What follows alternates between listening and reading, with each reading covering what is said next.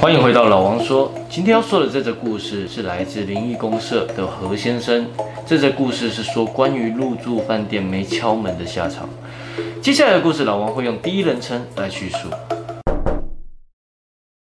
以前常听说入住饭店时进房门都要先敲门，说声不好意思打扰了。这真的要做，不能铁齿。以下是我的亲身经历，还记得那时是二零一三年的三月吧。跟两位好朋友去华东游玩，有一位叫阿红，一位叫小虎。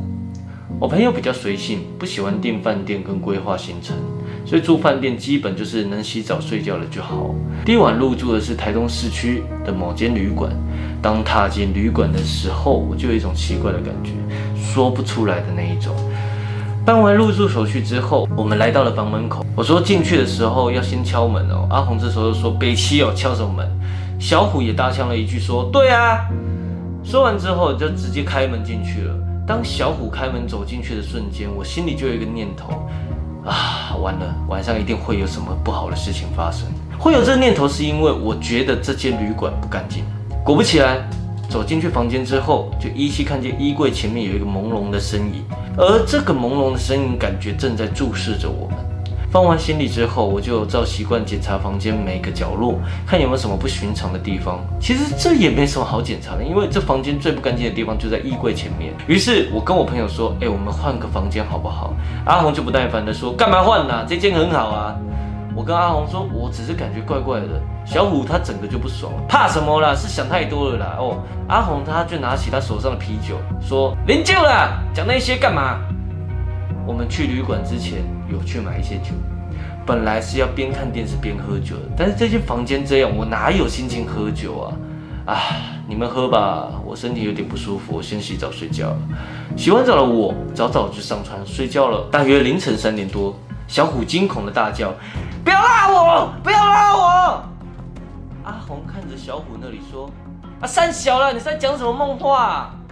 这时候我已经爬起来往小虎的方向看去，奇怪，小虎怎么睡到地板上去了？因为他的姿势是趴睡，但是有一半身体是在床外，等于他就是上半身是趴在床上，下半身是跪在地板。阿红不解地问：“哎，小虎睡觉是会说梦话跟梦游？”这时候小虎他清醒了，他惶恐地说：“哎，我刚刚梦到有人在拉我的脚。”哎，此时我目光不经意地瞄向衣柜，哎，原来是个男的。这个好兄弟感觉脸上是笑着看着小虎，这时我睡意全瞬间全无，我下床走过去把小虎扶起来，我说，你真的是被拉下床的。啊，我说屁啦，谁会无聊去拉他的脚？我指着小虎的脚说，你自己看他的脚。这时候小虎的脚真的有像手掌的淤青哦，阿红他就吓一跳，就说，哎呀，怎么会这样？我就说进门就要先敲门。说完我就对着衣柜的方向道歉，我说对不起，我朋友不晓得，无意冒犯。请您不要跟他计较，我们借宿一晚，早上就马上离开了。说完，我看着他，他也转向看着我，对着我点了点头。他的身影慢慢的变朦胧了。然后呢，我们三个就一整晚看着电视，到早上退房离开。就在离开房间、关上房门的时候，我目光瞥向那衣柜，发现那个朦胧的身影不见了。然后我看向小虎的时候，却看见衣柜的那个身影，此时正趴在小虎的背上，看着我笑。对。他就是看着我笑，我就知道这件事情不会这么轻易的结束。那笑容就像是在嘲讽跟挑衅的感觉，我只能看着那朦胧的身影，无奈的摇了摇头。就在我摇头的时候，那道声音冷不防的冲向我。然而就在快要跟我接触的时候，他停了下来，距离不到一公分。我看着他空洞的眼窝，心里有些发毛。我下意识的往后跳了一步，却刚好撞到走在我后面的阿红。这时他的嘴里发出了两个声音。嘿嘿，阿红有点生气的说：“北七哦，走路不好好走，往后跳干嘛？前面有屎是不是？臭三小，北七哦，智障。”他一说完，我就心想：死定了，我们真的会被你害死。果不其然，下一秒我就看见那一道黑影快速的冲向阿红，然后从阿红的身体穿了过去。可想而知，这样的冲击后的结果就是往后跌倒。这时我想都没想，拉起跌坐在地上的阿红，跟走在前面的小虎快速的走向楼梯。从房门到楼梯口的距离明明就十公尺左右，拐个弯就到了。但我感觉我们真的走了很久很久的感觉。我们的房间在二楼，从楼梯走下了一楼，然后到柜台退房，离开旅馆。可能是外面阳光的关系，趴在小虎身上那道身影变得更加朦胧。上了车以后啊，阿红开车，小虎坐副驾驶座，我就坐在后座。这时候小虎他看起来没有什么异样，我知道这只是暂时的。然后我们开始讨论起刚刚发生的事情跟接下来的行程。小虎说：“你们刚刚在后面到底在演哪一出哈？”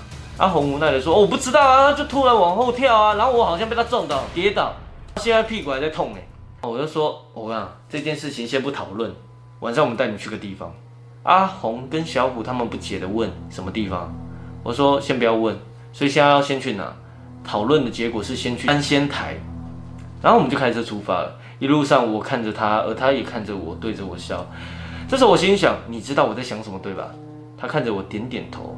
我说那好，可不可以跟你讨论一件事情？他凝视着我，我说我知道你不坏，因为我没有在你身上感觉到怨气。虽然我不知道你为什么没有离开那里，然后要逗留在那里，但我知道有人可以帮助你，我可以帮助你脱离这苦难。你愿意给我这个机会帮助你吗？他凝视着我，过了一段时间，他点点头。不过你这一条路上不要为难我朋友好吗？他依旧点点头。OK，那好，我们协议达成。晚上我会带你去见我师傅。果然，这一路上他只是默默地趴在小虎背上，一路上都没有出什么问题。回程的路上，我有稍微跟朋友解释今天早上的状况跟晚上要去的地方。到了晚上，我们三个洗完澡，出发去资本山上某一间庙宇。这间庙宇主尊供奉的是降龙罗汉，也就是我们民间所称的济公活佛。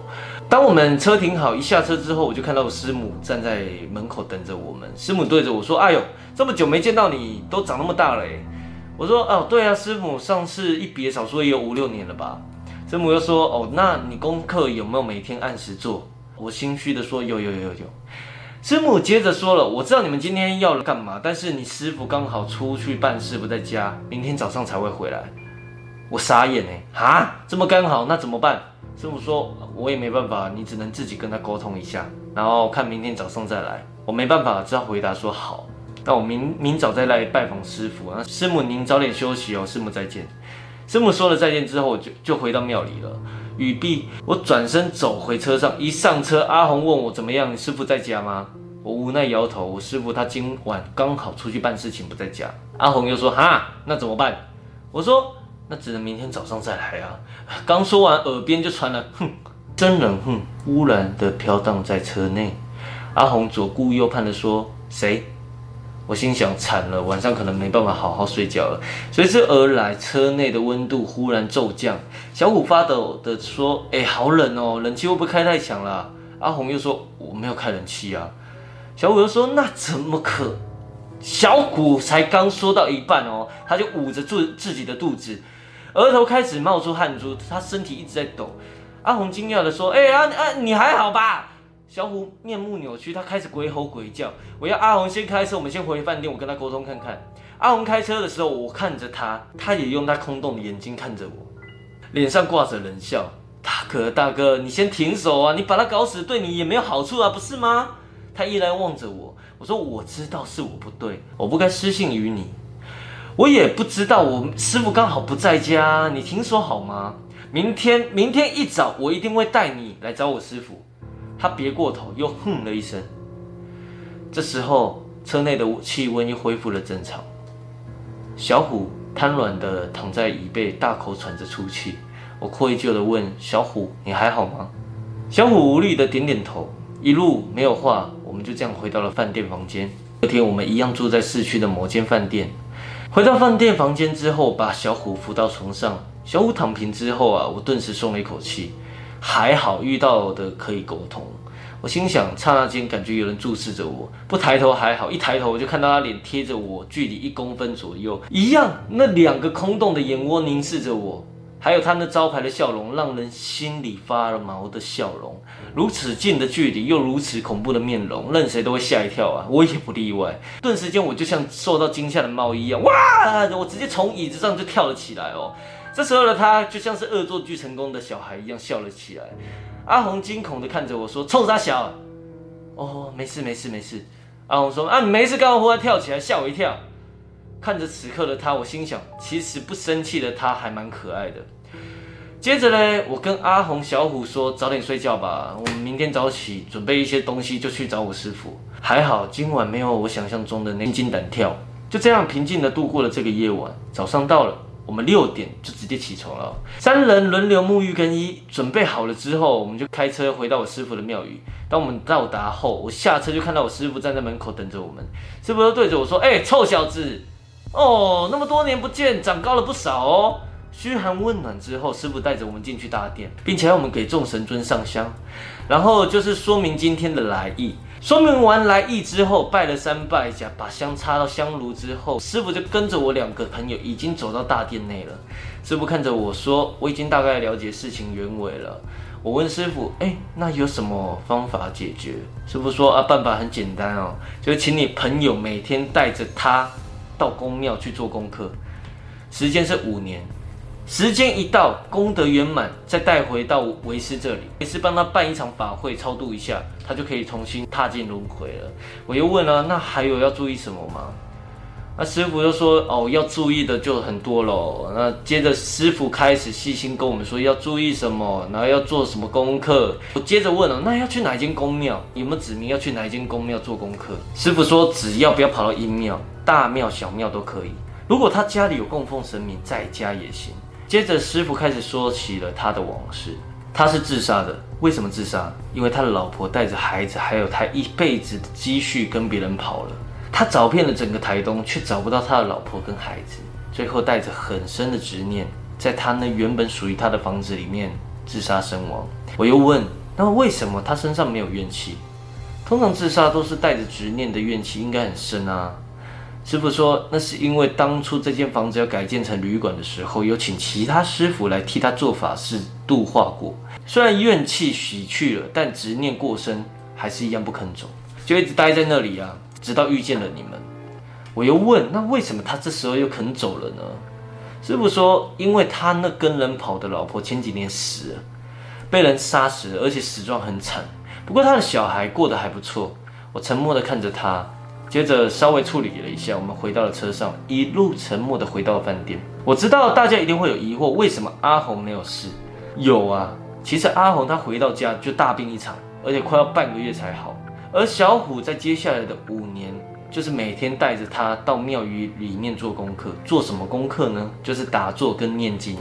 今天刚好是他功德圆满离开后，刚好满一年。所以算是个纪念，把这个故事说给大家听，是不是没有怨气的都好一点呢？但是也是要看他们愿不愿意沟通。即使他们可以沟通，也最好是要去找专门的老师或者是师傅去做处理。也许他听得懂你说什么。但是你却听不懂他想表达什么。今天这则故事结束了，出门在外还是不要贴纸哦。宁可信其有，不可信其无。敲敲门对自己其实也没有任何影响。订阅老王说更多故事，让我慢慢说。我们下次再见，拜拜。